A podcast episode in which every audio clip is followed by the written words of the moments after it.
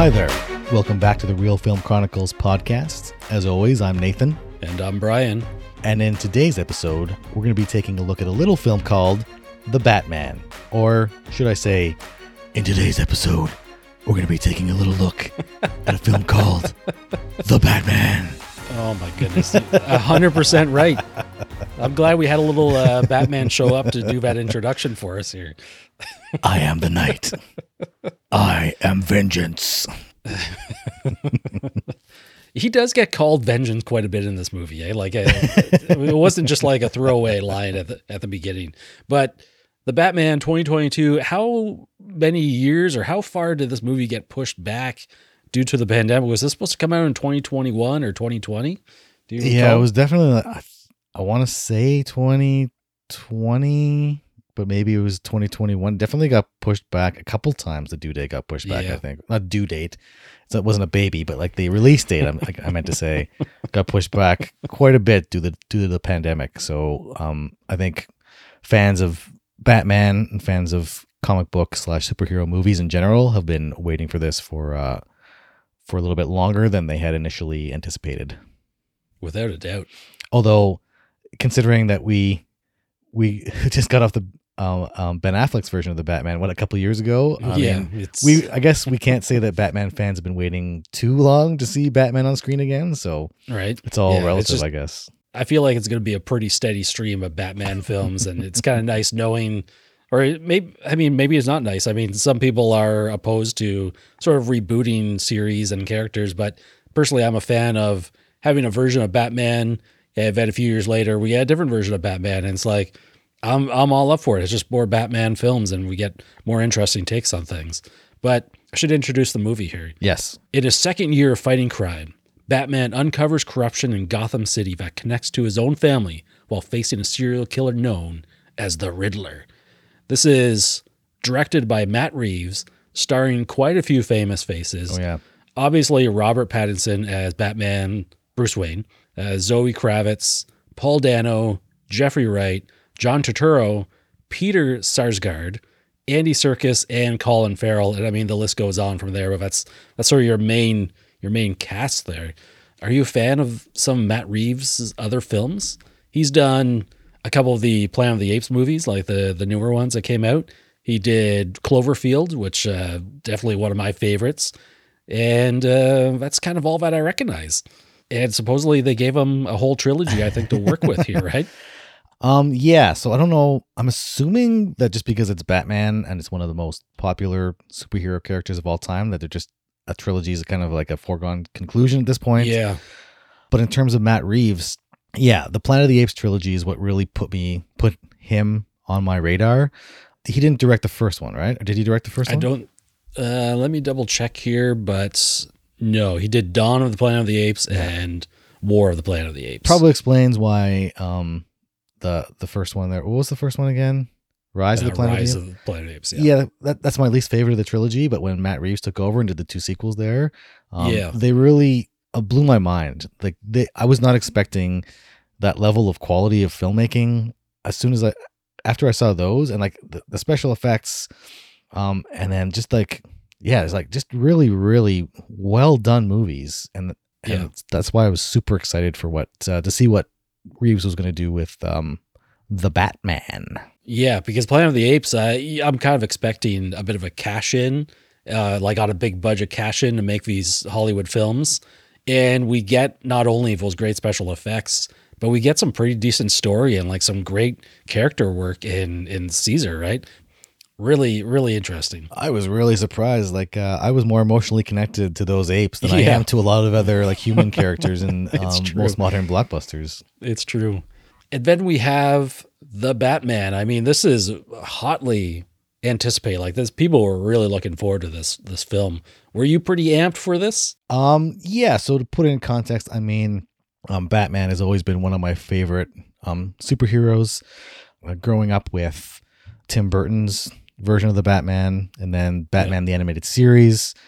It was even more kind of ingrained in me. And then, um, you know, like Nolan's Dark Knight trilogy is still, you know, I hold that up as like a high water mark for sure for movies in general, but also for the specifically comic book movies. I'll I'll use the Dark Knight trilogy is like uh, my benchmark for evaluating um, other superhero movies. It's pretty fair to say we've been spoiled by Batman content. I mean, and I'm happy you brought up the animated series from the 90s. That really defined what I expect kind of out of Batman. It's like that made me a Batman fan for life, probably. Yeah, were you exp- were you uh, hotly anticipating this? Like, where does Batman rank in your favorite uh, superheroes? I know Spider Man's on top for you for favorite superheroes. Spider Man, yeah, definitely Spider Man is, is way up there. Batman for sure. I mean, if if you were to do a count of all my old comics from from when I was younger, I probably have like Spider Man is number one in, in pure issue count, and then it probably goes to Batman.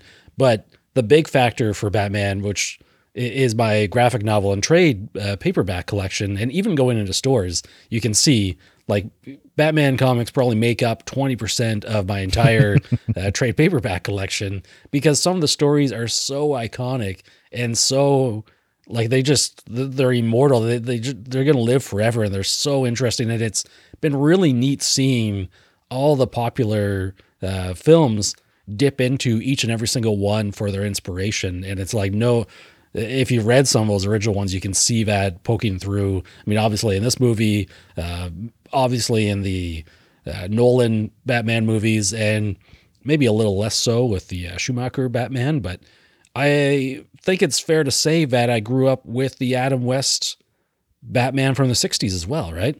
Uh, I think you know Sunday Definitely afternoons. I'm wa- yeah. yeah. watching that with my dad, and we would still watch every, uh, episodes every so often. Yeah, and I remember seeing the original Batman movie with Adam West probably before I saw the the Tim Burton Batman. So it's like, can I say that we're like born at this perfect time of to like really consume all Batman media like really really well? But in terms of anticipation, you know, I, I find myself getting less excited for these big tentpole releases yeah.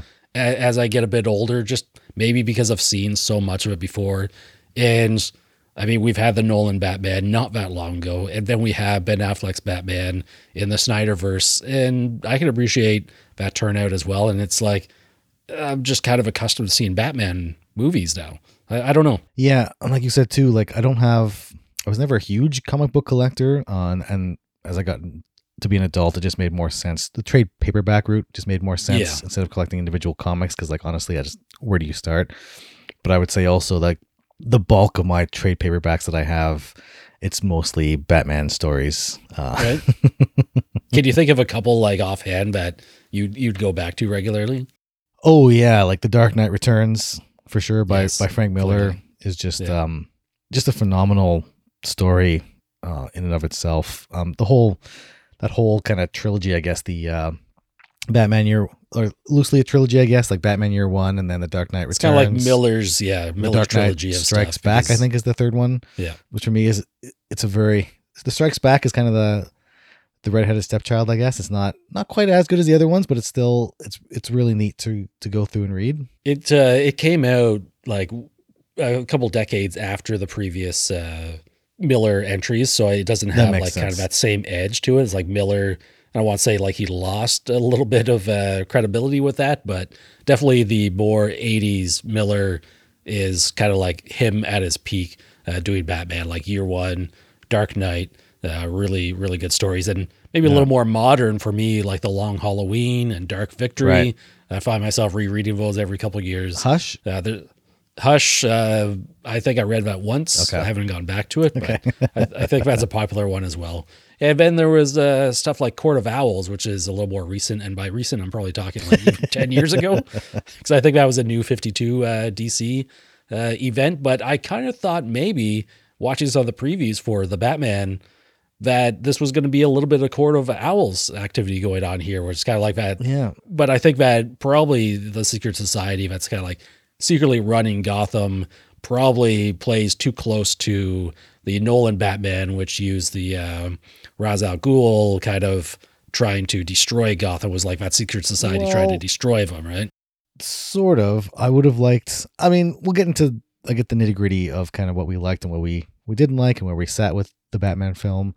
But like, I felt like Court of Owls, you're like that would have been a really neat take, and to take the Batman movie someplace really different instead of someplace yeah. that we've really seen before. Yeah. You want to start off with overall impressions, or maybe like go into like what we liked about the film and then what we didn't like, and then kind of Yeah, I would love to uh, start off with with our overall impression of of the movie. I mean, we, we're not into spoilers yet, so that, that's good. Like, what do you walk away with uh, thinking of this film? Yeah, listen, so this was really um the first movie that I went to see kind of in a post COVID world. I did go to see mm-hmm. Shang-Chi with it was like a work kind of like employee appreciation event, so I did go to see, but that didn't really count. It was like Yeah, I yeah, had to go watch this. so the Batman was really the first time I went with my son, and so for me it was like this huge. This is a great experience to be able to go to a theater to see a new Batman movie on the big screen and share that with Yeah. my son, like my parents had, you know, shared with me. And honestly, like in terms of overall experience, I don't think it was a perfect movie, but watching the movie there, and maybe it was partially that sharing that experience with my son. I was like, I had a grin on my face a lot of the time, like Yeah. watching some of this. Like, there's certain scenes are just like, it was just like a ton of fun to watch Batman Batmaning it up on the big screen in that environment, in that time, in that place with my with my son.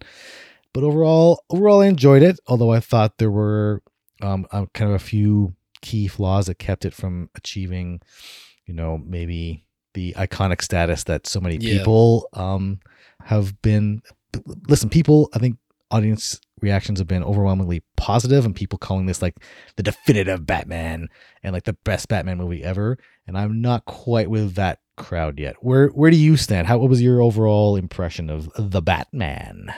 Yeah. Like you said, the theater experience for this was absolutely lit up. It was a lot of fun, and I think it was kind of nice going in and watching a movie that is Batman like through and through because we haven't gone back since the Nolan trilogy. The Ben Affleck Batman, he is a very shared universe, like right from the beginning. You, you know, like Batman v Superman. It's you know three or three and a half hours of him sharing the screen. It's a very different Yeah. take on Batman, like at a different part of his of his superhero career.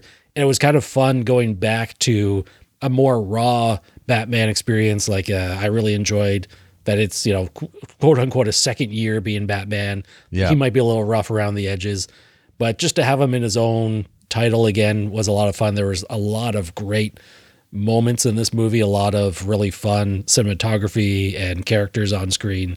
Uh, like you said, I, I'm I'm like at the edge of my seat for most of this movie. I'm having a ton of fun, and this one I actually remembered to wear my watch that does my heart rate.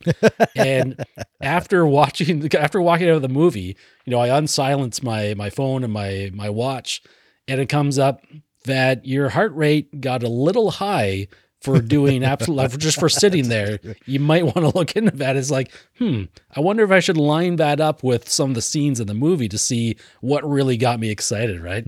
But uh, no it was a it was a ton of fun. I had a blast watching this film and i think i rated highly as as, as a result there. Yeah, so you want to kind of dig into start digging into this and see like maybe we'll start with like uh, the good parts of this, what we really liked about this. I'll start off with the positive. Yeah what was the main positive takeaway for you on this Well, let me just pull up my notes for Batman. I prepare. it's kind of funny when I was revisiting this last night. Like I rewatched it for now that it's on um, on streaming. Yeah. Rewatching this, and it's just That's like. I'm watching it with a little more of a critical eye, and I think more more of my notes were a little negative. That that took away from the film a little bit, but also just kind of poking at the movie a little bit. These are bits that I don't really care about too much. Like I'm gonna poke some holes here a little bit, but overall is like you're gonna you might think that I don't like the movie, but like overall I really did like the movie. Um Yeah. but I thought it was like good but not great. Maybe So, that's the best uh, way. Yeah, maybe a, a little uh, disclaimer. We're going to get into spoilers from here on out. It might sound pretty negative, but I, I guarantee you we're probably both going to rate this pretty highly. Um, not to preempt what you're going to talk about in your positivity, but I mean, how do we talk about um, Batman without the villain? I mean, Batman movies have historically mostly been about the the villains. Like you go back to Burton's Batman, it was really about the Joker and Jack Nicholson. Batman Returns is really about Catwoman and the Penguin. Yeah. How did you feel about the Riddler here, played by Paul Dano? Was this guy incredible, Uh, listen, or did it not work for you? Paul Dano's performance was great. Yeah, And there were certain elements of the character um, that were great.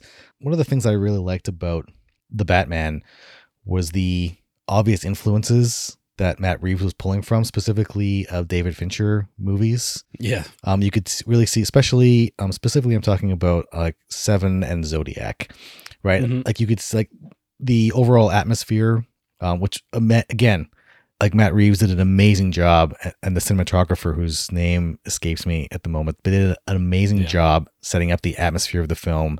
And just like Seven, it's constantly raining yeah. until like the very end, right? So you get that just like everything feels oppressive and dark, um, very Batman esque.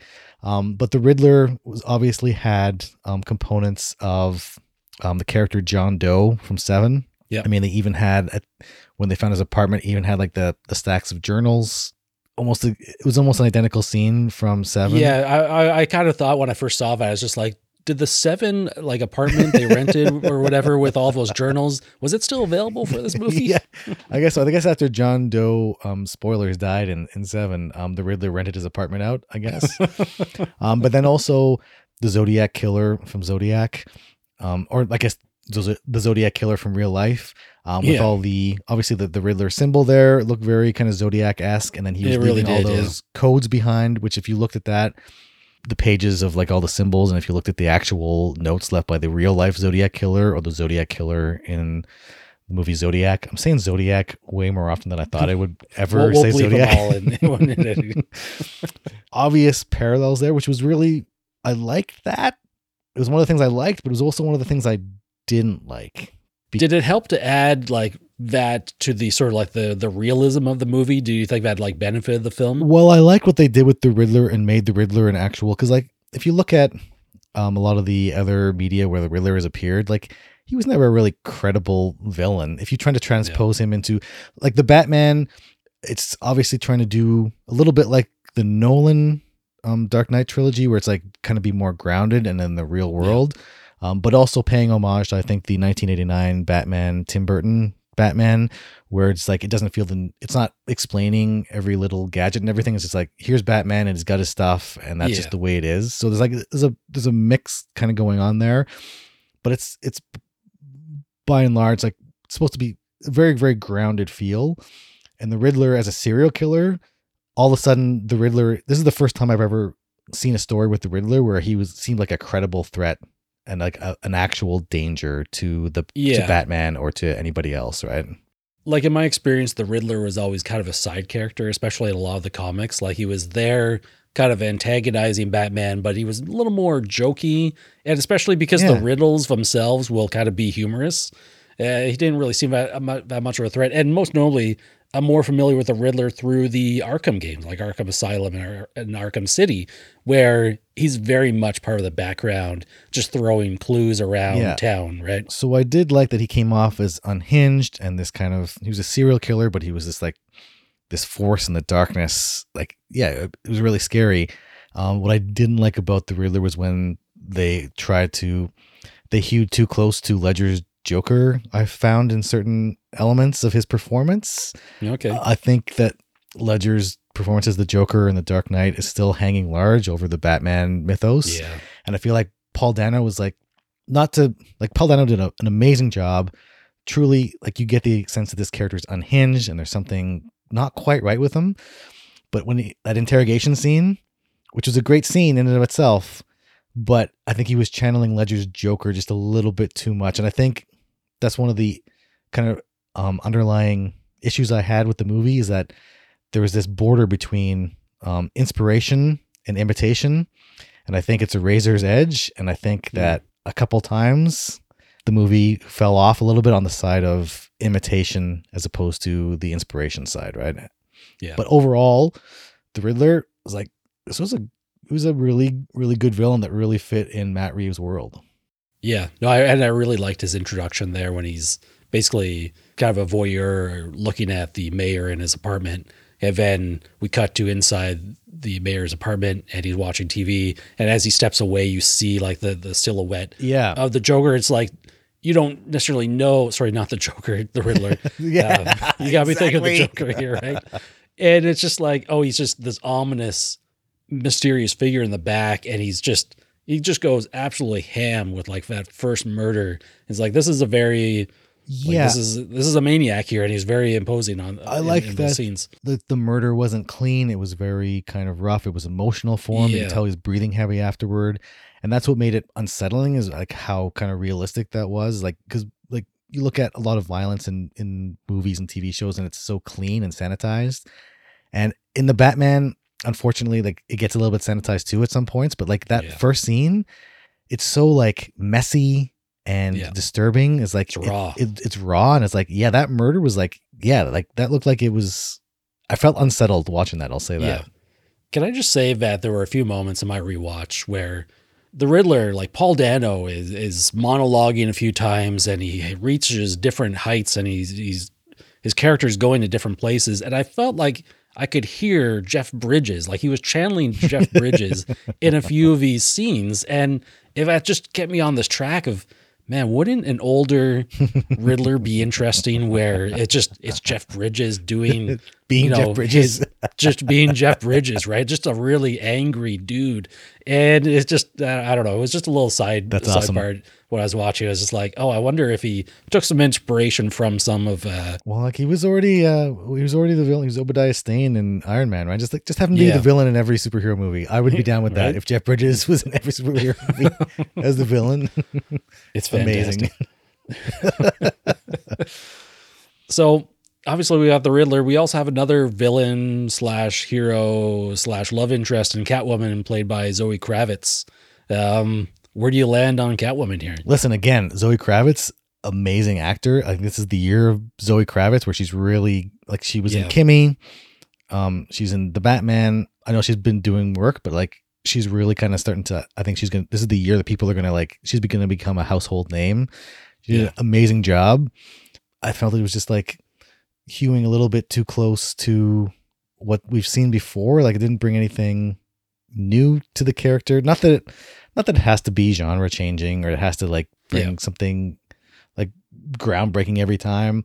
But I felt like I just seen this with Anne Hathaway not that long ago in terms of It was a very similar arc to Anne, Anne's uh, Catwoman, right? Yeah, no, yeah, which is again one of the frustrations I had with the movie was like, for me, like the movie was always just like there was amazing scenes in and of themselves, but it lacked an overall kind of arc or connecting tissue. And it was like the frustrating thing was like, oh, this movie for me was like it was really good. It could have been like great. It could have been phenomenal.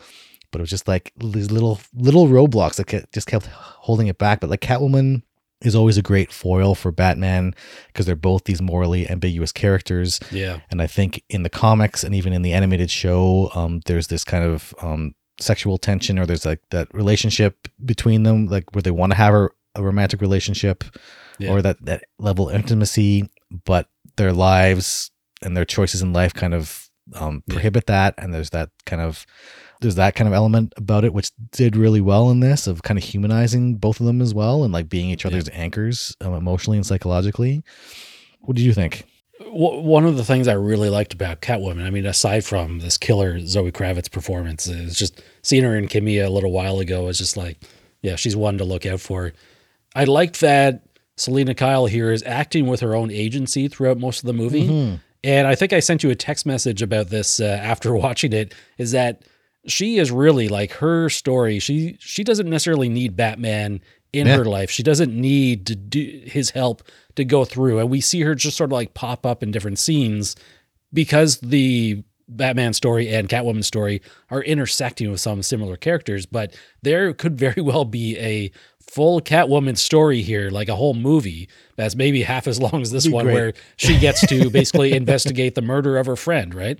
And I thought that was great agency for for her character. Just, You she get was like really the, well done the here. Bat CU and just like have standalone movies, but like yeah, the one scene that really exemplifies that um when they're doing the investigation and she goes undercover um into the bar with like into the club within the club. I think it's like was Yeah. it the iceberg lounge, but then there's like the 44 below is like the club Yeah, between yeah. in the club. It's like you gotta be in the know.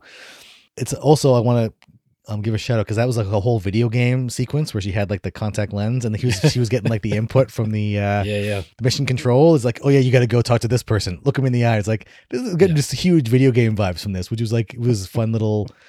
Uh, what I don't know if that was intentional or not, but it was kind of neat in terms of the conflicting motivations and and her having her own agency.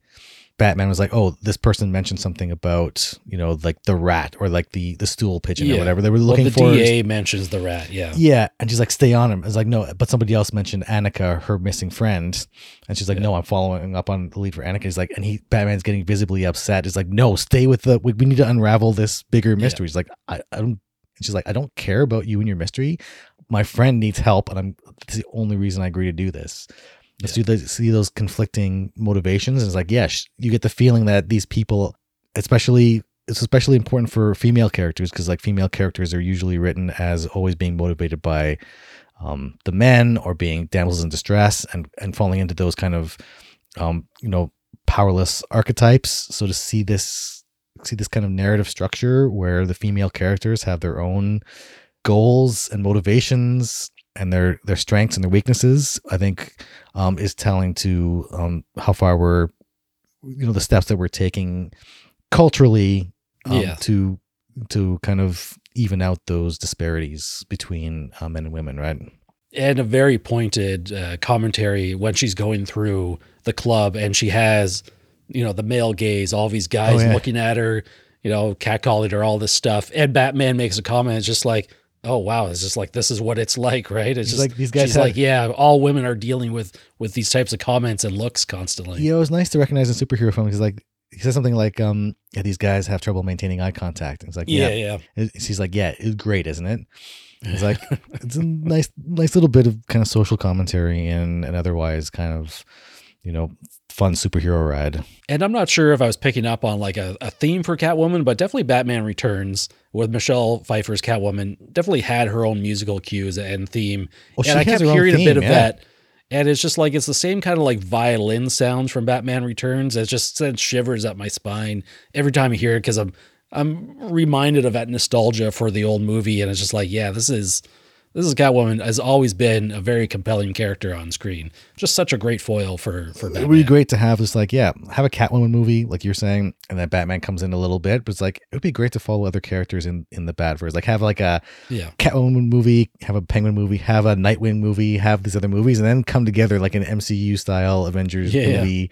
And that's what the Batman movie is. That'd be kind of cool. That'd be a different take. if that has to bring us into talking about the penguin played by Yeah. colin farrell and Played- supposedly Played by Colin Farrell in the role that Yeah. James Gandolfini was born to play. yeah yeah honestly for Not sure Not to take away from Colin Farrell's performance, which was amazing.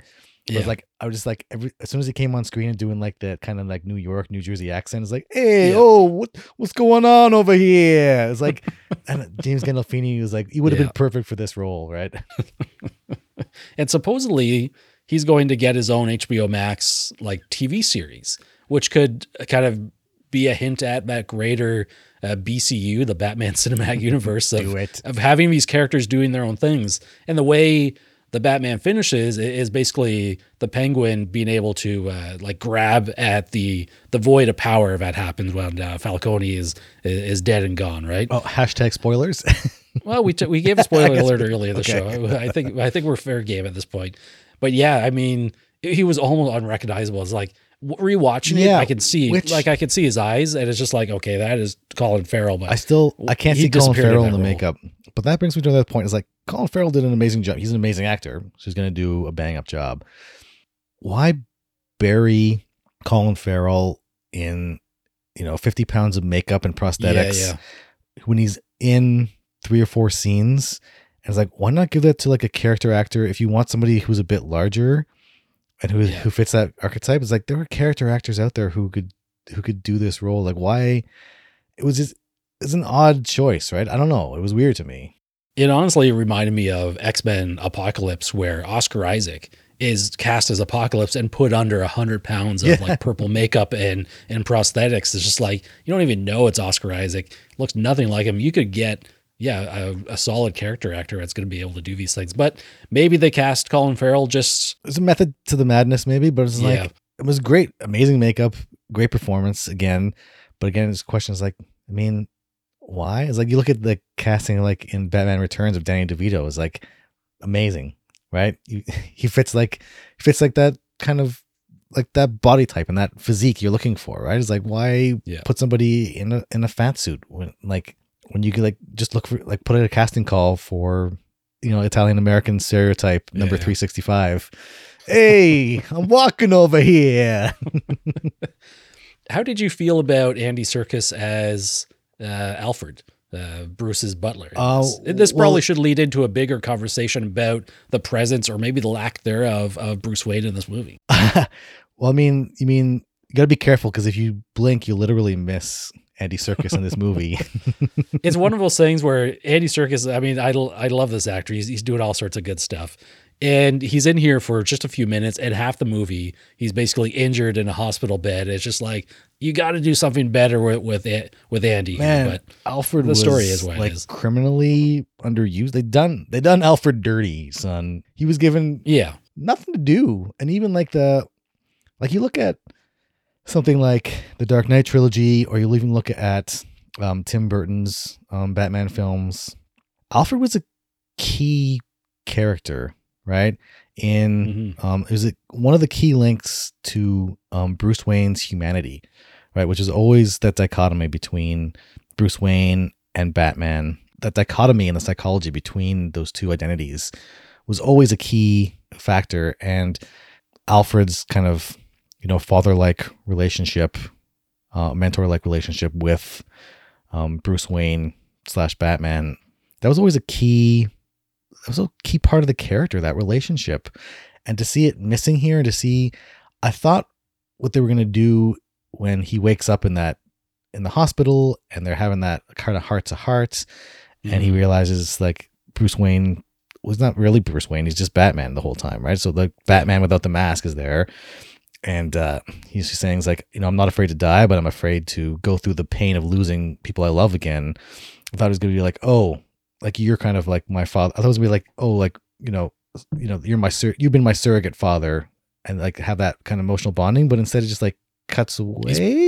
he's pretty cold. Like Bruce is pretty cold in that. And even Alfred is saying, it's just like, I tried to be the best father to you that I could because he basically adopted Bruce after his parents were killed. It's just like, he, Alfred is beating himself up saying, I kind of failed at doing that job. And Bruce is just sort like, of. yeah, I'm not really afraid of dying. Okay. I mean, we're told that, but we don't get to see it. Unfortunately, we don't see any of it, yeah. because Alfred's in the character for like literally like maybe five minutes of the three-hour runtime. It's unfortunate because the Nolan Batman with Alfred had some pretty good words of wisdom, and he did ground ground Bruce quite a bit. He definitely added more to that character. Well, and the one thing I want to, No, go ahead. I was just going to say, uh, in offhand, one of the things I walked away with on the first viewing was I was so happy that there were more staff helping in Oh, you know yeah. the mansion, so to speak. It's just like we see the the the older lady. I don't know if she was doing Oh, yeah. what she was doing, but at least Alfred had some staff in this one. They that always kind of drove doubled me their crazy. staff. Yeah, they doubled their staff for this movie. I was just so happy because just like, oh no, there's no way Alfred's going to be running the Batcave and Bruce's r- regular life at the, at the same time. It's like you got to give some more staff in here at least. But yeah, so go- go unfortunately, Andy Serkis was really underused, and um, yeah, I mean, I was gonna save this to later. when We're getting into like more the negatives, but since you brought it up, I know like when I was a kid, I always found like the Bruce Wayne parts of Batman movies super boring, and I was like, "Mm, just show me the Batman again. I want to see Batman do stuff and punch bad guys in the face. But like Yeah, now yeah. watching the Batman, where like Bruce Wayne, a rarely shows up, and b is exactly the same as Batman in personality. yeah, I was like, all of a sudden it made me realize like that the Bruce Wayne character is so important to the Batman character and like those two identities and the conflict between them or the tension between those two identities is really core to the character. And that to me was like a fundamental flaw of what kept this movie from being great and it kept Yeah. it just being good is like it was almost like what's one of the problems I've noticed with um with the Star Wars movies, um, particularly like Rogue One and in the end scene, the hallway with Darth Vader, and he fights all the bad, he fights all the good guys, and Yeah. people like really love that scene. Um, I think the problem is that same thing is evident in the Batman, the same kind of mentality where it's all reduced to like this this power fantasy of yeah, yeah. you know, I want to see the Batman punch bad guys in the face because that's the power fantasy that people want to project. It's like, as opposed to like, this is a deeply scarred and troubled man who's dealing with intense trauma, and the Batman persona is a way of him kind of processing his trauma. But if you look at the Dark Knight trilogy, through the whole trilogy, it was like there was a tension between Bruce Wayne and Batman, where it's like, yeah, Bruce Wayne was like, Batman was the real um, identity and Bruce Wayne was the mask, but he was constantly trying to reverse that, right? Like Bruce Yeah. Wayne, like Batman is not a happy character. He's not psychologically stable, and Bruce Wayne is the one who has a chance at happiness. And so, the, for the entire trilogy, Bruce Wayne is trying to like make the Batman, like use the Batman to build a world where the Batman is no longer necessary, so he can Yeah, yeah. uh, it, it- essentially it's like the, the batman's like a demon right? Where he can he's trying to exercise his demon so he can get on with his life and find some semblance of happiness. And in this movie there's no tension. It's just like it's the cartoon power trip version or power fantasy version of batman where it's like i just want to see batman batmaning it up and punching bad guys in the face and Yeah. punching walls and doing whatever he wants all the time with no consequences it's like Yeah. which is like it- it's again on a visceral level it's fun to watch the cowboy come into town and you know the vigilante clean up the streets Yep. But it gets tiresome after a while if there's nothing underneath that if there's no tension underneath that and for me that Yeah. was yeah it's like it's the most batman we've seen on screen in a batman film like hands down he's like he's always batman but like the lack Well- of bruce wayne is like it really highlighted how important tho- those bruce wayne scenes were in previous movies Yeah. Well, it's really interesting. I want to go back in time here to the the original four Batman movies that started with Tim Burton. yeah Batman and Batman Returns had very little in that way of the dual identity. Like it, uh, Michael Keaton's Batman uh, was just kind of a kind of a, a kooky, you know, rich character that like other other characters were just like, Well- he's a mysterious person. Well, sort of, but it was also like if you look at the first one when he was like with Vicky Vale, he was trying to have Yeah. a life outside of being Batman, right? He was trying to create some kind of happiness. He was trying to have yeah, yeah, he was trying to there was a goal for Bruce Wayne, right? To not need the Batman or to tell somebody to bring them into the world, to have bring him into Yeah. his world, to have that family. So there was again, it, it was done as it didn't go as deep as the Nolan films, but there was something there, right? yeah. And then the second Batman, Batman Returns, I think there's even less Bruce Wayne in that one. And the third Batman with Val Kilmer is probably the most in depth we got with Bruce Wayne, where I think he's actively seeking therapy and stuff of that movie, right? With Nicole Kidman's character. Uh, what was her name? Meriden Chase or Chase or- Chase Meridian. Chase Meridian? Yeah, fantastic. I- how I- I knew that off the top of my head. well, Nicole Kidman, come on. but there was just like he was, and I really love Batman Forever because he was kind of wrestling, even though it was a little tongue in cheek and a little campy. Is that was he was campy, wrestling yeah. like the dual relationships, like Batman and Bruce Wayne both liked Chase.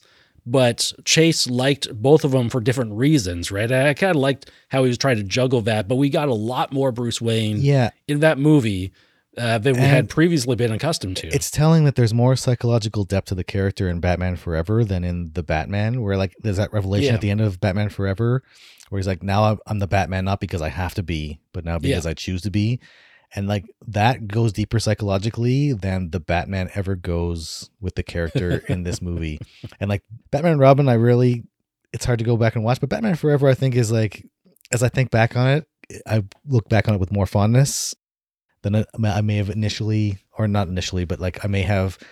When I saw it as a kid, I loved it, and then I went through that period. It's like, oh, going back compared to the Tim Burton movies, it was so like lighthearted and campy, and yeah. But Yeah. now, like going back, kind of almost full circle, is like appreciating some of that tone shift a bit more, right? And I'm kind of hoping that if we get a nice trilogy of this, is that we finally get like a Robin into the Batman universe, because that is also a really good way of pulling out Bruce Wayne and and his character dynamics and depth to bring someone who had sort of a similar like losing their parents and and teach them about you know this life of crime fighting and whatnot. I think that can help deepen the Bruce Wayne character from the Batman, and maybe it's just that we'll get that a little later on. We're just missing it in this first film. Well, there was always like this weird kind of paradox um, with the Batman and the Bat family, right? It was like you have the Yeah. Batman who we have the Batman. I keep calling him the Batman now because of this movie, but you have Batman who is like this lone ranger type. Is like he wants Yeah. like this tonight. This lone wolf rides alone. But like in the comics, he's constantly pulling people in and training and mentoring new people. Yeah. Like you got Batgirl and you've got Robin and you've got Nightwing and you've got another Robin and you've got all these other people around him. Well, this is kind of like a different origin story for Batman where he hasn't learned that he can't do everything by himself yet. And it's just like we've seen so much of solo Batman is the problem, right? sort of, but like the whole Nolan trilogy was him. Like he had Alfred and he had Yeah. um, Lucius Fox to help him. He had Catwoman was helping him. He had um, Yeah. the, But the he didn't Robin. have the bat. He didn't have the. I mean, and two of those characters you mentioned are only in the third film, and it's like we needed a like a Robin. We needed more of the Bat family in the rest of the movie, but I mean, or rest of the series. Sorry, but anyways, Yeah, but that to me is like one of the the fundamental failings of the movie is like that that lack of psychological depth to the Batman. I know they try to bring it in. Here's the thing too: is like that whole idea of Batman who calls himself, you know, he introduces himself like when they ask like, "Who are you?" He's like, yeah, "I'm vengeance." It's like great scene. Sends shivers down my sends shivers down my spine. I think it's pulled from a comic book run. I can't remember which one it was, but it's, it's I think it's a quote or paraphrase of a quote from one of the comic book runs. Um, and then you have well, a you have other people calling him vengeance, even though they didn't they weren't there to hear that line. They're kind of like kind of mocking him a little bit in his self seriousness. But it's like I don't know if like we're meant to say is like oh does he go around calling himself vengeance all the time because he doesn't introduce himself to Catwoman as vengeance, but she keeps calling him vengeance. I, have to assume something like that is just explained away in universe. It's like, well, he just told this group of. of thugs I was vengeance, and then But these thugs would go around and be like, well, what did you guys run into? It's just like he called himself vengeance. And I think Catwoman there uh, plays into that like flirty, kind of like joking manner. It's just like, yeah, the criminal underworld wants to call you vengeance and it's kind of goofy. You know what I mean? And I, I kind of feel like, yeah, um, it's just it was just a weird okay, a weird choice. But like, so there's this parallel between Batman and the Riddler, right? He Batman introduces himself as Vengeance, and then then um, the Riddler is trying to get vengeance on who he he sees as like corrupt people who are you know at the core of the corruption in in Gotham. And then at the end, when Batman's beaten the ever loving you know fluff out of this uh this fluff. ever loving shit out of this out of this Riddler henchman. He pulls the mask off and they're like and Gordon's there asking us like, Who are you? And the and the Riddler goon says, I'm vengeance. And like Yeah. all of a sudden Batman has this like um realization. It's like, oh, so this parallels that the filmmakers and Reeves are building up between Batman and the Riddler. So it's like, Yeah. oh, Let, let's let's talk about that. Because yeah. I actually made some notes. It's like I don't know if it was just so obvious that even I myself picked up on the parallels between Riddler and Batman, but there's like four or five points here that we can that we can bring yeah, up. it was definitely intentional. Like at the beginning where you were talking about um the movie starts where you see somebody you're looking through the same eyes. It's a first person viewpoint, looking Yeah, through It's the binoculars. voyeur look. Yeah, and it's like at the beginning I was like is this Batman looking at somebody or is it the bad guy looking at somebody? So right away, and there's a later scene where Batman is looking at he's spying on Catwoman in the same way. And all of a sudden, so you get that parallel between because it's revealed later on that the person who was watching the mayor in the beginning was a bad guy, who's the Riddler. Yep. But you see that same methodology in what they're doing. You see the journal taking, right? The journal making. I thought that was a really important scene Uh, earlier in the Batcave. Uh, Batman is journaling by hand, like he's physically writing this out, Mhm. just as the Riddler does. I mean, like Riddler does a maniacs little more. on like paper. maniacs, right? yeah. It's just like who writes their thoughts down on paper anymore? you just got to type that stuff up on a computer. Nerd. But yeah.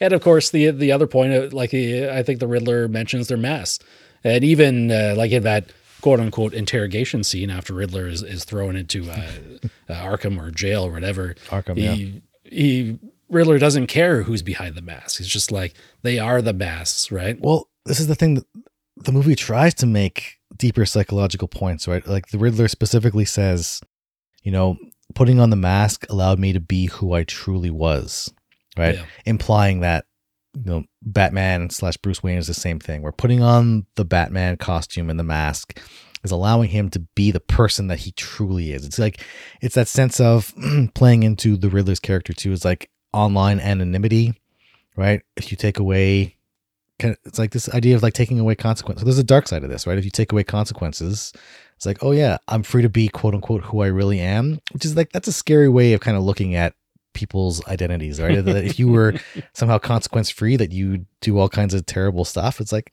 so it's trying to make that parallel between the the two characters as well, but it doesn't do anything with that going forward. Like the Riddler makes an offhanded comment and it's unsettling at the time, but if you go back, like the movie doesn't build on that like it should have because that wasn't a great theme that they could have played with. But to see like to see and then the whole thing with the Riddler leaving the clues was that A, he was inspired by the Batman to act, right? And B, he thought that the Batman was working with him the whole time, yeah. that these clues were like their little secret code between them. It was kind of his like he was obviously delusional. Yeah. Um, but he thought that because he looked up to to Batman and he was inspired by Batman, he was leaving these clues like, "Oh, this is our secret game that we're playing together." So when Batman shows up and starts saying like, "I'm not I wasn't trying to help you. Like that was all just incidental. Like I'm trying to try to stop you the whole time, and you're crazy, and your plan is crazy." And Riddler goes crazy. Says, "Ah, this is not how this is supposed to go." like he thought they were best friends, right? It was almost like that's kind of stalker syndrome, right? Yeah, yeah. No, I really, I, I, I could appreciate that, but I want to talk about for a second here. One of the big things I took away from on my initial viewing and being able to revisit it in the second viewing is the initial viewing. I was kind of left a bit, um, let's say, disappointed that Riddler is kind of like, you know, say a genius at making riddles and these clues.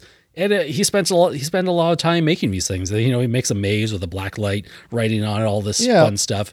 But the issue is that I was expecting to go back to the film and like see something revealed at the end, but we are going to have actual clues at throughout the entire movie that maybe we just missed. And rewatching the movie, there's yeah. nothing really there. There's no clues throughout. It's like if you're watching a murder mystery or something, like you're watching like Knives Out, for instance, where yeah. right, it's just like you can go back and rewatch that and pick up on all these little details that you missed. But in Batman, there's none of that. And I think the reason is that the film shoots itself in the foot by having the Riddler think he's pals with Batman. He is not a foible. He's not challenging Batman. He's just giving him clues like a friend would give you a, a puzzle. Say, like, you know, why don't you go and solve that in your free time there? Like your I'm going to keep doing what like, I'm doing. You ever do yeah. that with your friends and like when your kids like, let's make a secret code so we can write each other notes in class. yeah, exactly. So Batman, like, it doesn't matter if he solves these or not because the crimes will continue, and the final crime, you know, in this movie, blowing up all the uh, uh, the levees around the city, doesn't weren't hinted at in these clues at all. Like, it wasn't something Batman had the ability to f- discover on his own. Yeah, this is the problem. Like, if you look at the the films it's trying to emulate, like if you go back and watch Seven or Zodiac, um, Seven in particular, like watching that the first time and then going back and rewatching it and looking at all the clues is like you're you're seeing how everything kind of connects. And it's like it's yeah. that eye opening moment. And like honestly, like the clues weren't the, the puzzles weren't particularly challenging. Like the whole they, thing with yeah. like the thumb drive and everything. And like let me just say, like it was a joke. For all the for all the criticisms of police incompetence in the Nolan films, like when they all went down the tunnels and stuff.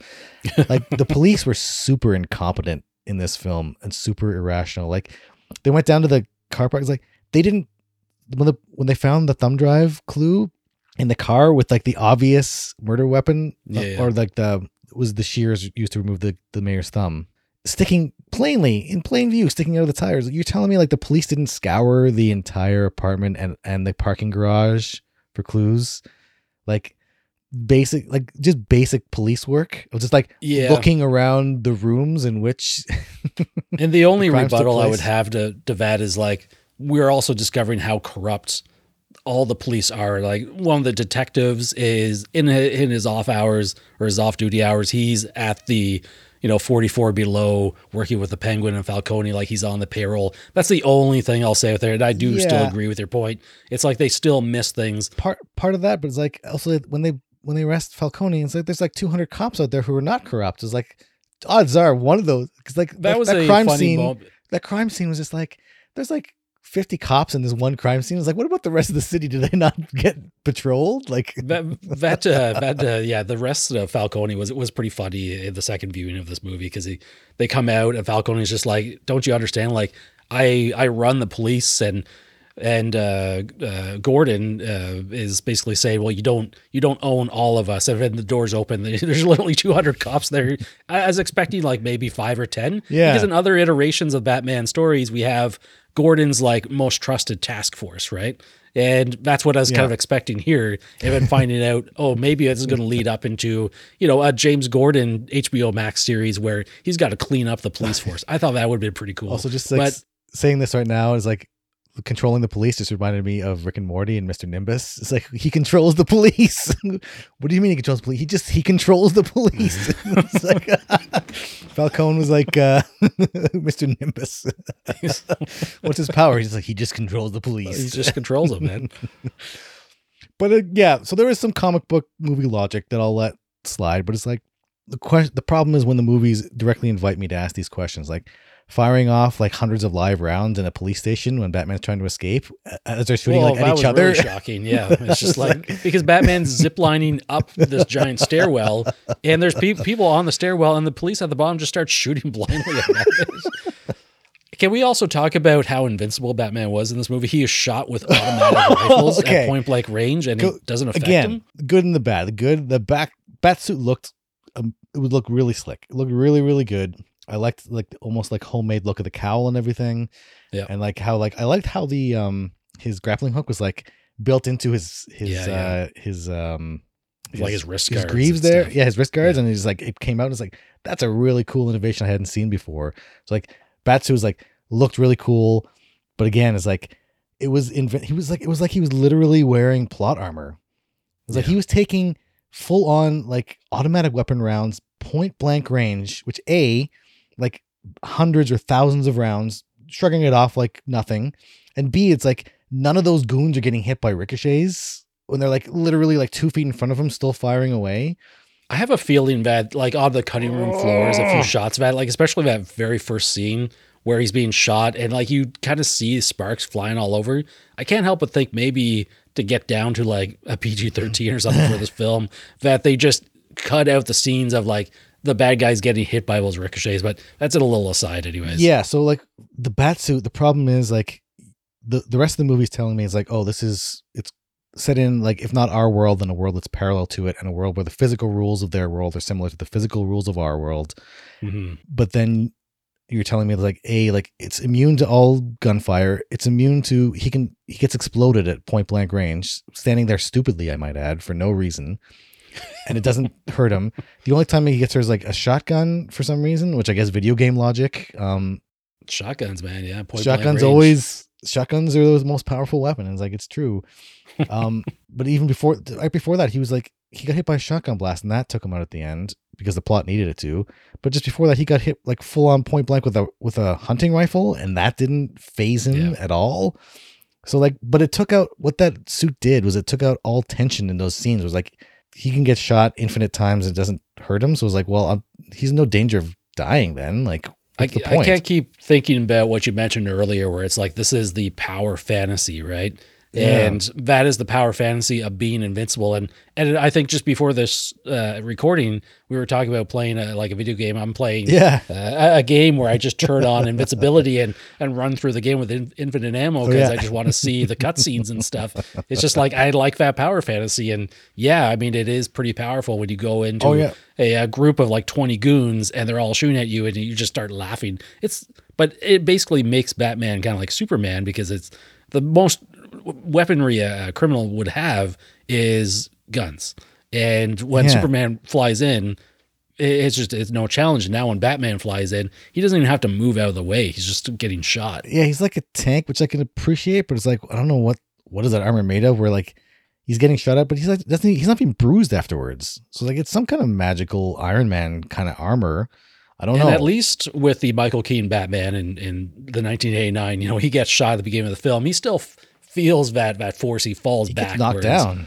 He gets knocked down, right? This one, he's not even flinching. It's just like he can. It also kind of makes me think all, all the effects were just like added afterwards and post. Like these aren't like you know on set little squibs or anything. Yeah, well, I think two. I think this was PG thirteen, correct? I, I believe so. Because like one of the influences, obviously, um, the, uh, the genre influences was like noir films, um, obviously like detective films and that kind of thing. And so I think I was reading some reviews online, but like it had all like the it had like the darkness of like noir films, but none of the actual like grime. Yeah, It was dark, but it was still clean, right? You don't see you see a little bit of the blood from like the the murder of the mayor up front, but you don't see a lot of. It's really mostly bloodless violence, and so it's like it's it's very the the feel the feel of the film. Which um again they did a great job at creating that atmosphere. It's like it's dark and gritty, but it's still very clean and very sanitized. And I think that that- that's an overall kind of um tension with the film that kind of again kind of fails for me. Like it succeeds in one way, like the cinematography is great, but talking about the themes of the film and the feel of the film is just like something there's a disconnect there, right? Where they Yeah. want to ha- have their cake and eat it too, right? They want Batman to be like oh vulnerable, but then you give him um turn on God mode and we're given him the armor that can't you can't break, right? So I gotta move on a little bit from this and say something super positive about this movie. Yes. The music. Okay, the score. Dun, use of Nirvana's dun, song, right? dun, dun, It'll dun, stay in your head for weeks. and it's like I'm rewatching it again, it's like, oh, it is in like every scene. And it's like it is business. Like things are happening now when that music, like when that Batman's cue comes on. It just Oh, feels yeah. so good while you're watching it. Listen, musically they were on point. Like you were pointing out, the Catwoman theme easily identifiable. There was a whole, I think, Batman suite, where it's like that main theme, but there's also like it was, music was really well done.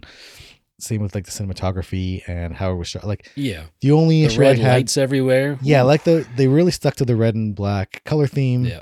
I didn't. What I didn't like though, the only thing I didn't like about the look of the movie was like, oh my god, it was so dark. Like was was super Was dark. Gotham in the middle of like a blackout that they didn't mention or something, or Can, a brownout? yeah, can we talk about Gotham here for a second too? And, and just I'll just add on to the darkness. Um, my dad went to see this movie in theater, and when I was talking to him on the phone afterwards, he was talking about the Batmobile scene. Yes, And th- this is kind of twofold here. He loved the Batmobile. I love the Batmobile. Everyone loves the Batmobile. yeah, And he made the point I wish I could see more of the Batmobile. Like, not just more runtime, but I wish I could see it on screen because the scene was so dark.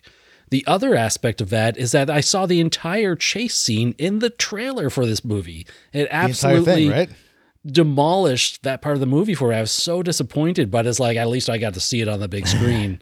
and just like, Yeah. but I saw most of the So trailer. Think I think Ryan George, who does the pitch meeting videos there, Yeah. he made in his pitch meeting um, video for the Batman.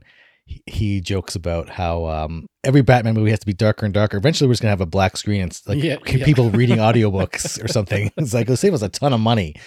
I thought that Tim Burton's Batman was shot pretty dark, and like the Dark Knight trilogy was like it takes place mostly at night.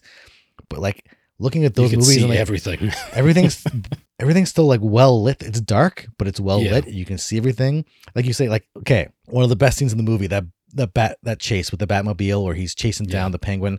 Listen, again, that goes to show. I think Matt Reeves um, and his particular eye for action, whereas like the Mm, way the yeah. cameras were mounted, like on the sides of the cars, or like framing the Penguin in the car, um, and that kind of thing is like really well done, really clean. You can follow the action really well. But again, it's like, yeah, I want to actually see the action. It's like I know it's nighttime, but it's like yeah. I don't know. This It's movie was drenched. yeah, to to the point where it was like it was made watching it kind of difficult sometimes because like it was like it was just so oppressive. I was like and stuff. I was like I need I want to see something. I know like Batman operates at night in the shadows, but like in order for there to be shadows, there has to be light to contrast it with, right? Yeah. I'm not talking just like just like visually, but also like philosophically as well, right? Like So, and and I gotta mention Gotham here as well because Gotham is as much of a character in Batman films as anything else, and it's something that I feel like they've kind of been lacking, obviously in the Snyderverse. Uh, you know, Gotham Metropolis. Yeah. Uh, Gotham is kind of depicted as just like these crime-ridden slums. In the original Batman films, like Tim Burton's Batman, like a lot of gothic design, obviously really interesting. Batman Forever and even Batman and Robin, like full of these giant skyscraper statues. Like Yeah. it, it felt like a unique place. And then Nolan's Batman's very much grounded. You can see Chicago, you can see Pittsburgh where they filmed it. And this one they chose to film again in Chicago, and you're seeing some of the elevator rails, and you're like, is this literally just down the street from some of the you know the, the Batman Begins? And it's just like it didn't have as much character going for it. And there was lots of skylines here that I'm sure were just like a bunch of added CGI towers and whatnot. Yeah. but I didn't really get like. I want to see a more garish and outlandish uh, Gotham. Yeah, like that Art Deco style from the uh, animated series. Yeah. that's what I always Oh, associate with. Gotham now, right? Is like like almost like almost like that 50s or 60s what what the 50s or 60s envisioned the future to be. Yeah. Like you see Yeah. like the like 50s or 60s future like in the Fallout games and it's like similar to um the Batman animated series. Like that to me is like that always feels like Gotham, right? Yeah. That weird It'd be neat to see a live action version of that. And I think we got close. And even in Batman Returns, the the architecture and whatnot was pretty pretty unique. But I will say, like, in terms of like different shots too, like so the the Batmobile chase was great. Like the fighting, even though like Batman couldn't take um he could take infinite hits with bullets, like the choreography was still really, really good. It felt like it was like it felt really well done. Like it was like it had weight to it when they were punching each other and stuff. Yeah. Um there were some iconic shots of like Batman and, and Catwoman standing on that half finished structure. Um another one where Yeah. Batman was like leading people in the darkness there at the end. Um, so they're really good. Like, I'll, dare I say, like even iconic imagery that's going to Oh, come out of this. And so, like, yeah, like the way it was shot, even though it was like a little bit too dark, I hope they ease up on that in future movies. I Yeah. thought, like, overall, the look of the film, like, really, really well done. And like individual scenes, great action and and great um and great like actual like great shooting, right? So like great Yeah. framing of, of of shots, right? Which speaks to Matt Reeves' um, ability as a director. That is to say, he is a really really good director with a great eye for the visuals, right? How did you feel about the 176 minute runtime of this movie? One of the lengthier Batman films for sure. Listen, um, the first time in the theater with my son, I was just like so caught up in like, listen, I was Yeah. like, It goes by quickly. I was I was grinning a lot. Like that that whole um Batmobile when the Batmobile is revealed to the time like he chases like causes Penguin to crash and he's walking slowly towards him up and that upside down shot was again amazing looking shot. Um also like Batman is like super taking his time in this movie. He walks super slow everywhere he goes. Well, I kind of like that they there's some, and again, I'll offer a slight rebuttal to in universe where he has the contact lenses that are doing all the recording, right? And I like that he's going through a crime scene Yeah. very slowly, and he has to like stare at things, which is kind of ominous and creepy to everyone around him. But it's like, no, he's just literally no. recording to make sure he gets stuff, which I thought was really that neat. makes sense in those scenes, but in other scenes was like you need some urgency here, Batman. Like the penguin can still have like a gun or a grenade or something. It's like you gotta like get up there quick. yeah, yeah. Really cool shot though. Like it looked really, Oh, really like when he flips the car, and he's walking yeah, towards just him, and like penguin's like looking at him, like in fear, and it's like he's upside, it's all upside down. It's like it's telling. that was like a yeah, it's telling a That, story. with that was like shot. a shot from like a western through and through. Like you, you, you just paint some spurs on Batman's uh, shoes there, and it was just like, well, oh man. I think you could actually in the sound mixing. I think they put in the sound of Spurs when he was walking Right. at certain point, like that scene in particular. But I think you asked me another question. But talking about the whole Western influence, I think I hadn't actually made that connection before between superheroes and westerns and that lineage between Mm, the yeah, the Western, you know, cowboy or the protagonist of, of Western films. Um, there's a lot of parallels in terms of just thematically. I'm to kind of run through um, some of them. Isolation, right? Typically, um, the Western hero was like a loner. Asexuality um, didn't quite play into this because he was um, yeah, obviously flirting with Catwoman, but he usually doesn't have a relationship, right? Because he's focused on his work. Um, vigilantism, I don't think I need to Mm. explain that one Yeah. uh, at all with Batman. Um, a clearly defined moral code and a sense of honor. Um, obviously, Batman's no killing rule, which again shows up here. Highly skilled, usually um, really proficient, um, typically in violence. Normally, like cowboys are firearms, but obviously, um, Batman's the martial artist with all his uh, karate. I liked Yep. how Batman was not very um, chatty, right? But just like Yeah, yeah. the Western hero, the silent protagonist. yeah, he would he when he did talk, it made all the more impact then, right? Yeah. And then he's active, right? Is like most people are afraid to act, but like the the Western hero is like he's gonna do whatever it takes. He's he's the one who's gonna spring into action. So there's a whole I think the superheroes are part of that lineage. Batman in, in particular, from cowboys to I think noir and detective stories to superheroes. And I think Matt Reeves and the writers were really smart to draw on on that that kind of genre lineage and that genre influence. Um, it did them a lot of favors. What was your initial question about the oh runtime? Yeah, Yeah. watching this the second time, um, I really felt the runtime a lot more, especially that last third of the movie after they catch the Riddler and that tacked on. I was looking at people and the, the reasoning for that set piece battle and everything, and I was like, it still feels tacked on at the end. I think that I saw best described in a review on Letterboxd as a wet fart of a final act. Yeah, it was a, I guess a two-hour movie squeeze, two and a half hour movie squeezed into three hours. I think. Um, and listen, so that also again, so the whole thing about Riddler's motivation. We talked about um, Riddler earlier, where he was like he was vengeance. He was trying to like he was targeting people who he thought were corrupt, right? Corrupt police officers, corrupt government officials. And then at the end, it's like, oh no, I'm just gonna blow up the seawall and kill hundreds of people randomly, and then we're gonna my um followers are gonna have like an active shooter situation yeah. um, and then kill a bunch of random people. I was like, well, your ideology all of a sudden just shifted to like now you're an agent of chaos, right? It's like his shift into like targeted vengeance into just broad scale nihilism. It only makes sense in the kind of meta influence of the Dark Knight and and the Joker, who was like he was a nihilist and he was an agent of chaos, and he had like this. He wanted to bring down people's moral code and like and it also only makes sense in the in the idea of the studio exec who wants to see is like we need a big third act or in this case fourth act um action set piece to Yeah. end the movie off on Well, you said it right there, and I'll probably reiterating, but I mean, he was targeting people who were very prominent, people who made promises and didn't keep their end of the bargain. yeah and then all of a sudden you're you're literally going after the innocent people of Gotham City by just drowning them. And it's just like it's pretty yeah, as you said. I wouldn't mind so much. It's like it's a complete 180 from his earlier motivations. Like the motivations just didn't make sense in that context. Yeah. they would have ended it shortly after that interrogation scene or whatever, find a way to wrap it up then is like that whole last act of the movie just felt so tacked on. That, that felt so, I don't know, obviously, because we're not Hollywood insiders. That last half, that last half hour of like the flooding and then Batman going to stop this mass shooter situation that felt so tacked on. That felt that's that reeked of like studio interference to me. So we got to talk about deleted scenes here, and, and most notably, about a month or so after this movie came out, Oh, yeah. they released on YouTube a deleted scene that featured uh, a conversation between Batman and the Joker. Although I think he's kind of unnamed in the movie, he's very clearly the Joker who is already incarcerated Yep. in Arkham uh, Asylum or, or whatever prison there, Blackgate or whatever they're using there. Um, do you think that was a wise move, removing that scene from the movie? Like, Oh, oh yeah. do you think it was interesting that they had the Riddler and Joker kind of a little quick scene with the two of them talking near the end of the film?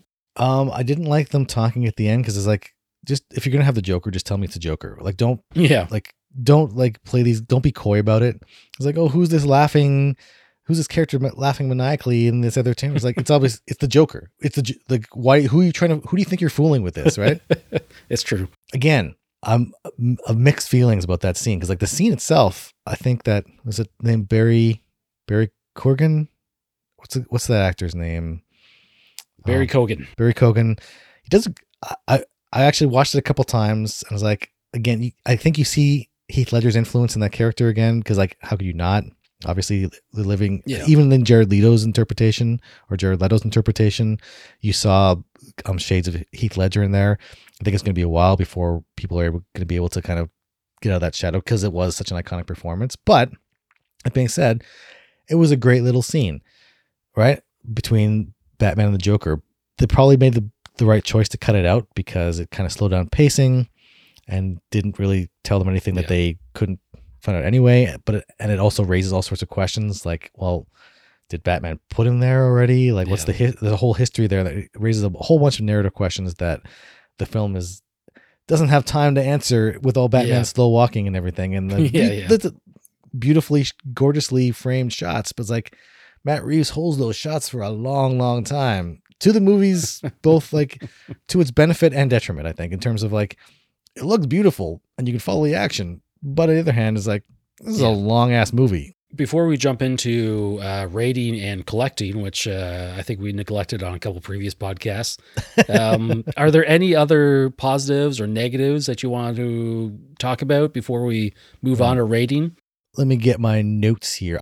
So on the on the positives too, I think there were some obvious. I think we talked about the obvious influences of the Dark Knight trilogy and the Tim Burton's Batman movies, but I think there were some references to the '60s Batman series as well, like with that uh, that rotary old school phone there Yeah, yeah. in the office. I think that was a direct. That has to be a direct reference to like the the phone in the Batcave. yeah, in the, the, 60s, old right? bat phone. Yeah, definitely. And then when he was like running down the side of the building, like Yeah. that has to be like a reference to them. Like, what they used to have like turn the camera on its side and have them like crawling up the Yeah. with the rope on the on the side of the building. So I think there was like even some neat little nods to um the 60s. Yeah. um, Apparently, the, in the Batcave, there was like a, a statue, like a bust of a of a person. well, I was gonna In this one, that was also from the original one, where they would flip up his head and push the button to like open up the entrance. I was of the actually Batcave. gonna ask you about that because like I, I looked at that bust and I was like, that can't be. I was like, was that Yeah. an homage as well to like the '60s version? Because like that immediately stuck out to me. I, I haven't explored all the YouTube videos of like you know the forty Easter eggs you missed in, in the Batman, but uh, I think that would be worth watching. We could probably spend a lot of time Yeah, talking about that. I think like all the performances. We didn't talk about Jeffrey Wright as Gordon. Um, he was Incredible, pretty incredible. even though he wasn't given a whole lot to do, but like he Jeffrey was Wright. at least present quite a bit in the film. yeah, Jeffrey Wright was really good. John Turturro, um, Oh, who's like he's, on a, fire he's- right now. Yeah, he's famous as a character actor, mostly kind of a supporting character, but like yeah, he did a really good job as this imposing villain, Carmine Falcone. Uh, He Falcone in other movies. Is Falc in other is pronounced Falcone Yeah. here, but yeah, John Turturro did a really great job. Again, was it Peter Sarsgaard? Um, was, yeah. as a DA, who I think he's married to Maggie Gyllenhaal. So they've both been blown up in Oh. a Batman movie. I think was the was a joke. Uh, so that's that's kind of a neat little connection. Um, again, like pulling on those influences from David Fincher um, and other noir stories, pulling on influences from westerns. I thought that was really really great. Um, the cinemat- cinematography was really great. Color scheme, aside from being too dark all the time, was really like really kept like the until the very end where like Batman is like realizing it's like oh I, instead of just being a tool of vengeance, I can be a tool of hope. And like when, when that person is being airlifted out and he's looking up and and it's like it's finally Batman's in the daylight. It's like okay, so like thematically it kind of works, but for the rest, but like for the actual visuals, it's kind of frustrating. Um, what else good about this? Fight scenes, bat suit we talked about was really great. Parallels between the Riddler and Batman. It was really smart in terms of like having them like looking at their ideology and seeing like how they were the same and how they were different. Bad. What do we say?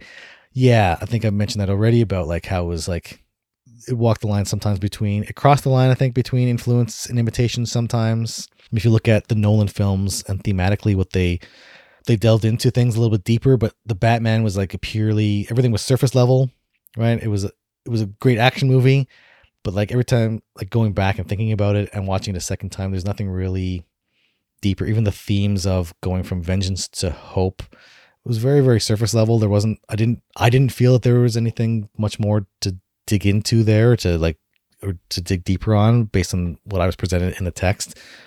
One thing that really didn't work for me and it stuck out like a sore thumb, and I don't know, maybe you feel differently about this, Brian. The voiceover that bookended the movie. Okay, I know I'm glad you brought this up. I know this is like a staple of kind of noir cinema, I think it was partially it wasn't I don't know if it was the delivery like the writing on those those monologues was not great. We're talking about like the scars and how scar it's it felt like was, they were reading out of like a a, a 14 year old's journal.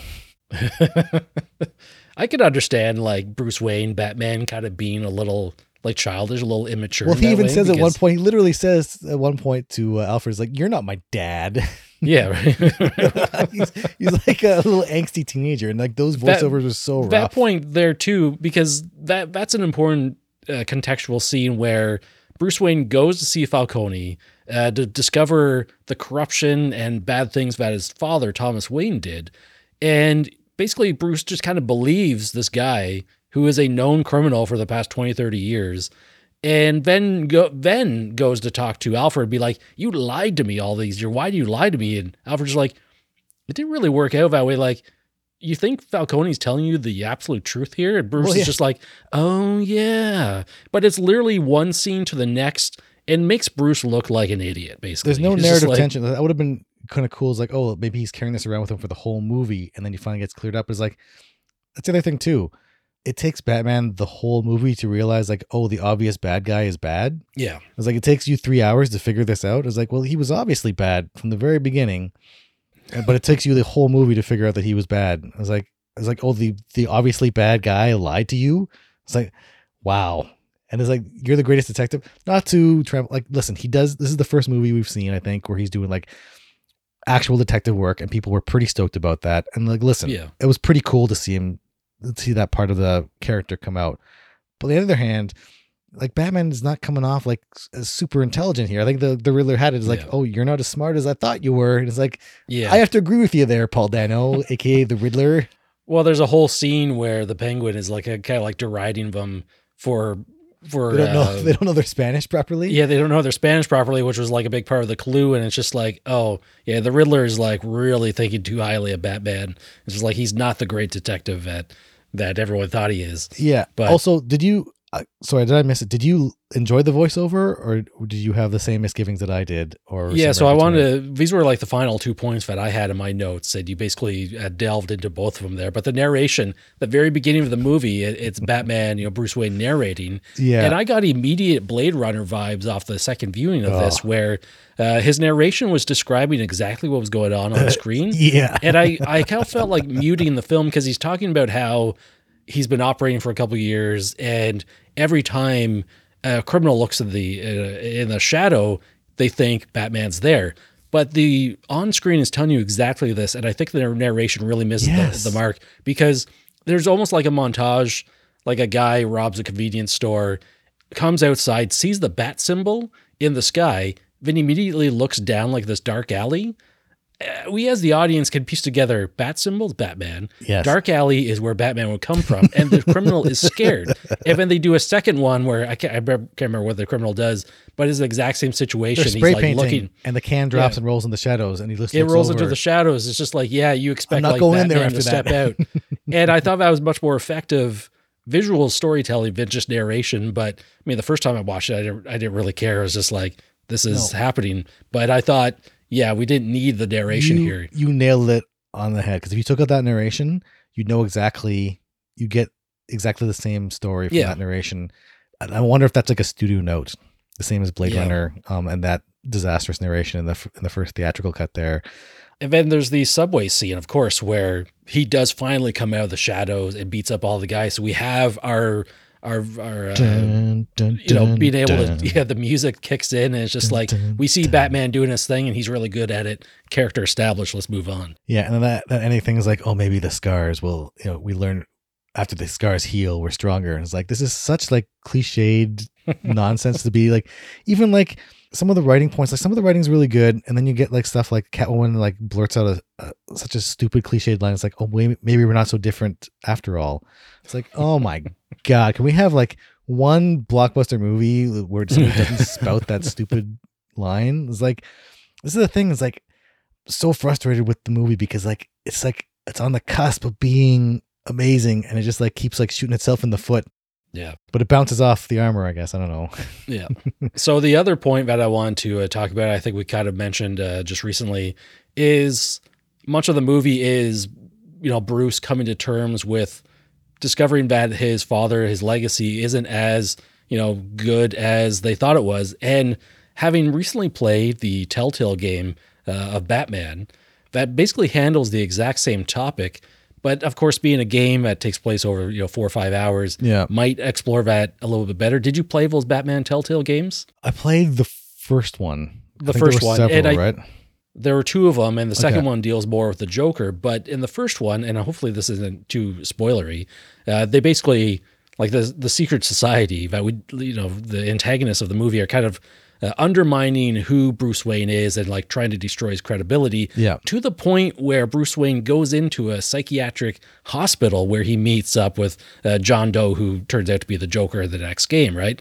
But that was so much more effective here sorry, in the game than it was in the movie, where it's just mainly hinted at, and maybe it's just there's just too much story. I mean, I can understand if I'm not fully exploring those themes in this, but Yeah. it was a significant plot point that he spent numerous minutes of the movie uh, talking to people about his father's legacy and his, his motivations. well it's telling that relationship that that memory that bruce has of his father Like if you wanted to make that a main plot point, to make that one of the characters' kind of underlying motivations, or, or you know, build that into the character's psychological complexity, that's something you need to like introduce way way earlier in the film so Yeah. that you can see that batman slash bruce wayne is grappling with that. Is like oh was my father corrupt? And like have him like and like is is my entire legacy just like am i part of that same corruption? Which they kept hinting at Well, he even of mentions it. Yeah, he's just like, oh, what? Like I, I'm doing, I'm continuing my father's work here of cleaning up the city as Batman. And then he finds out that his father may not have been having the best interests of the city in mind, right?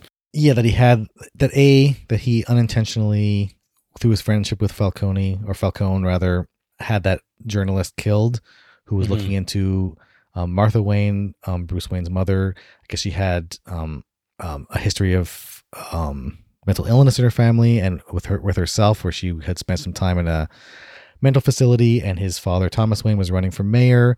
And so like because it's like potentially political politically damaging to have your family's dirty laundry aired even though it's like maybe it's you know in this day and age it's like yeah it's more kind of normal to talk about mental health issues but still there's that public perception that could hurt somebody's campaign. So he just like he just didn't want her to have to go through that suffering the, the public humiliation of people picking apart their lives so he's like Yeah.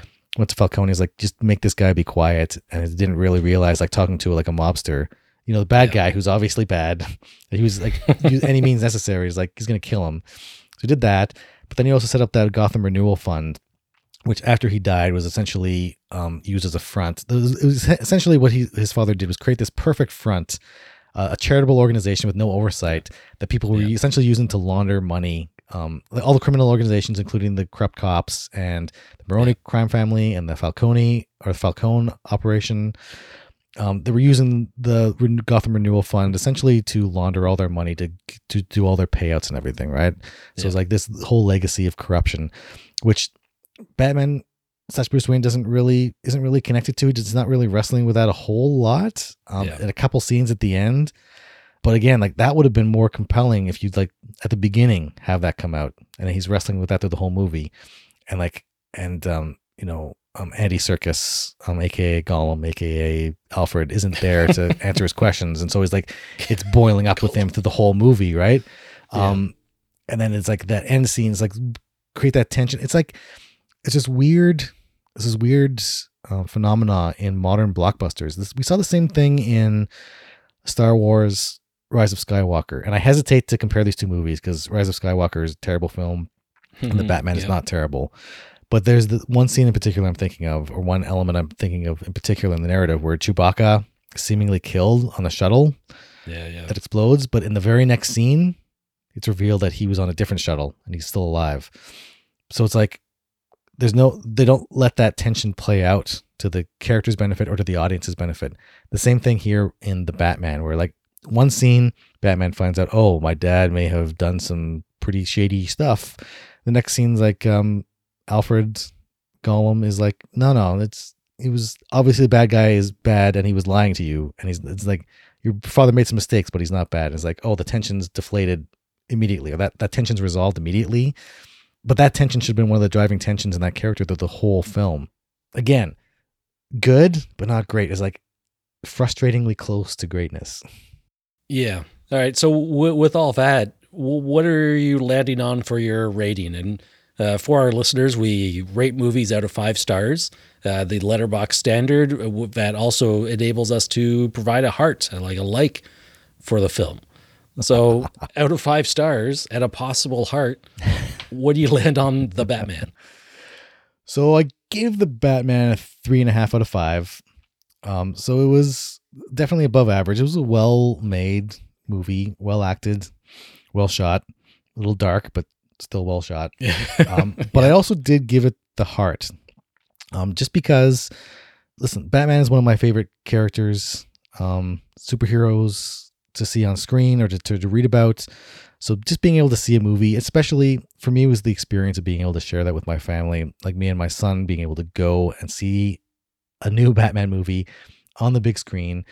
Listen, on a surface level, um, the Batman is really, really fun to watch. It's got some exciting um scenes. Like, I know there's like a lot of detective work and a lot of, um, you know, puzzling stuff out, but there's a lot a lot of exciting action elements to this, like the Batmobile chase, and there's some there's some fights going on with Batman and some thugs. There's a lot of exciting stuff going on. So to be able to to watch a well-made Batman movie, a on the big screen, B with my family, and just C in general. Mhm. Listen, I'm I'm that's just always going to be that's something special to me um t- to see that. So like, but the three and a half out of five is just because like, oh, there was like I like we've gone over again like so much so much goodness in this movie um and it's just it's almost like the the movie was intent on tripping itself up it's like i'm gonna be great here it's like nope no i'm not gotcha so it's like for me it's like yeah it's really fun watch like tons of fun for me to watch this i had a i had a smile on my face a grin on my face watching this on the big screen um almost the whole time um but really nothing below the surface level for me to dig into which maybe maybe over subsequent watches I'll I'll rate it higher or lower, but like it's a solid three and a half out of five for me with the heart. So that extra kind of wow factor for for Batman. That's How about you, Brian? What did you uh did you place Uh, this uh, movie at? Yeah, the first time I watched it, like heading out of the theater, you know, I probably gave myself 24 hours to give it a rating, and I landed at four and a half stars. Uh, I was walking Oh, out with a pretty big high on the film. Yeah, I really enjoyed everything I saw. You know, the three hour runtime was like no problem. Watching it again just over a month later, I knocked it down to four stars. Uh, there were a few things, and and again, as I mentioned, I think at the beginning is like maybe I was approaching this with a little bit of a critical eye on the second viewing, and I think some bad criticism is pretty fair to level against the film. I don't think it's you know it's not a five star Batman film. It's a really good Batman film. It's a Yeah. lot of fun to watch. I am really looking forward to what they do next. And I kind of like this little um, mini Batman universe that they might build. And I like the characters. There's a lot to like about the movie. We've talked uh, quite a bit about it. But um, yeah, our, go ahead. Sorry. That being said, too, now that Matt Reeves has done the Planet of the Apes big budget movies, done Batman big budget movie, I really want him. I hope he's earned the capital to go and do his own thing. Yeah.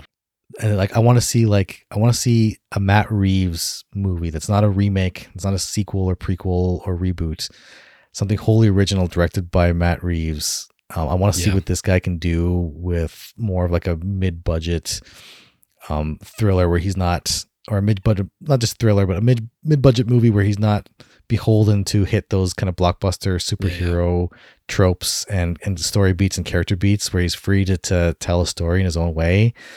I think it would be really, really amazing to see see what what uh, Matt Reeves is able to do next. Now that he's got that kind of street cred in in the Hollywood circles, I hope that he's able to leverage that and give us some of his own vision. Without a doubt.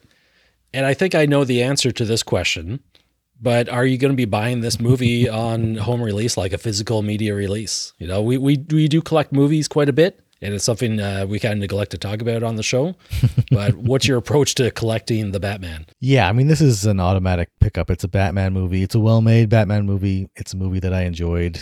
And again, it's like, despite it feeling a little bit long on the second watch, it's still like, I want to get this thing back up on the screen again. Um, I don't know when it's coming out, but um, I don't. This isn't one of those ones I'm going to wait for it to maybe go down in, in price too much. I want to have this in my collection uh, as soon as possible. Yeah, so that was kind of my approach to uh, buying this movie is that I ended up pre-ordering one of these steelbook copies uh, that are You're more- somewhat more limited than I am. edition. It, it was one of those things where normally I'd want to wait for a movie to come down in price to you know 15 20 dollars because they come out at 35 bucks and i say you know Yeah. what this is a 100% of a movie that i'm going to watch many many times over the next decade i'm going to pick up the little bit of expanded packaging with the steelbook uh, so i put that pre-order in and i'm looking forward to seeing it in all its 4k glory i mean we're Oh, yeah. watching the stream of it online and it's like the you know the physical media should be a tick above it in quality. Oh, I'm looking yeah. forward to it. And honestly, I'm sitting and thinking about it. I don't think there's a single Batman movie that I don't own on physical media aside from a few of the animated movies because there's a lot of animated movies, right? All the live action movies are in my collection. Yeah, I'm missing.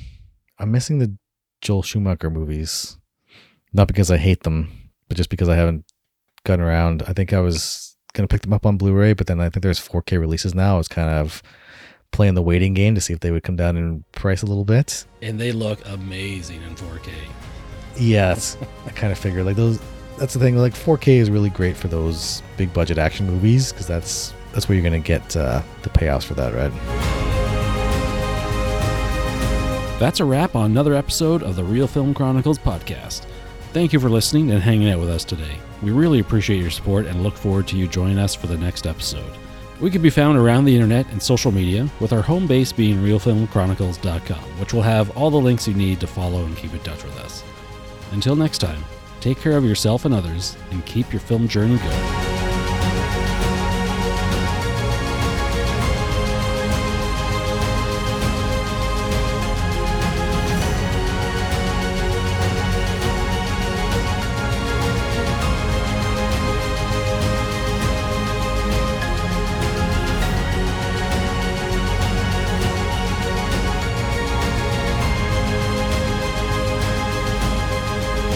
Guy over here. Hey, I'm the penguin over here.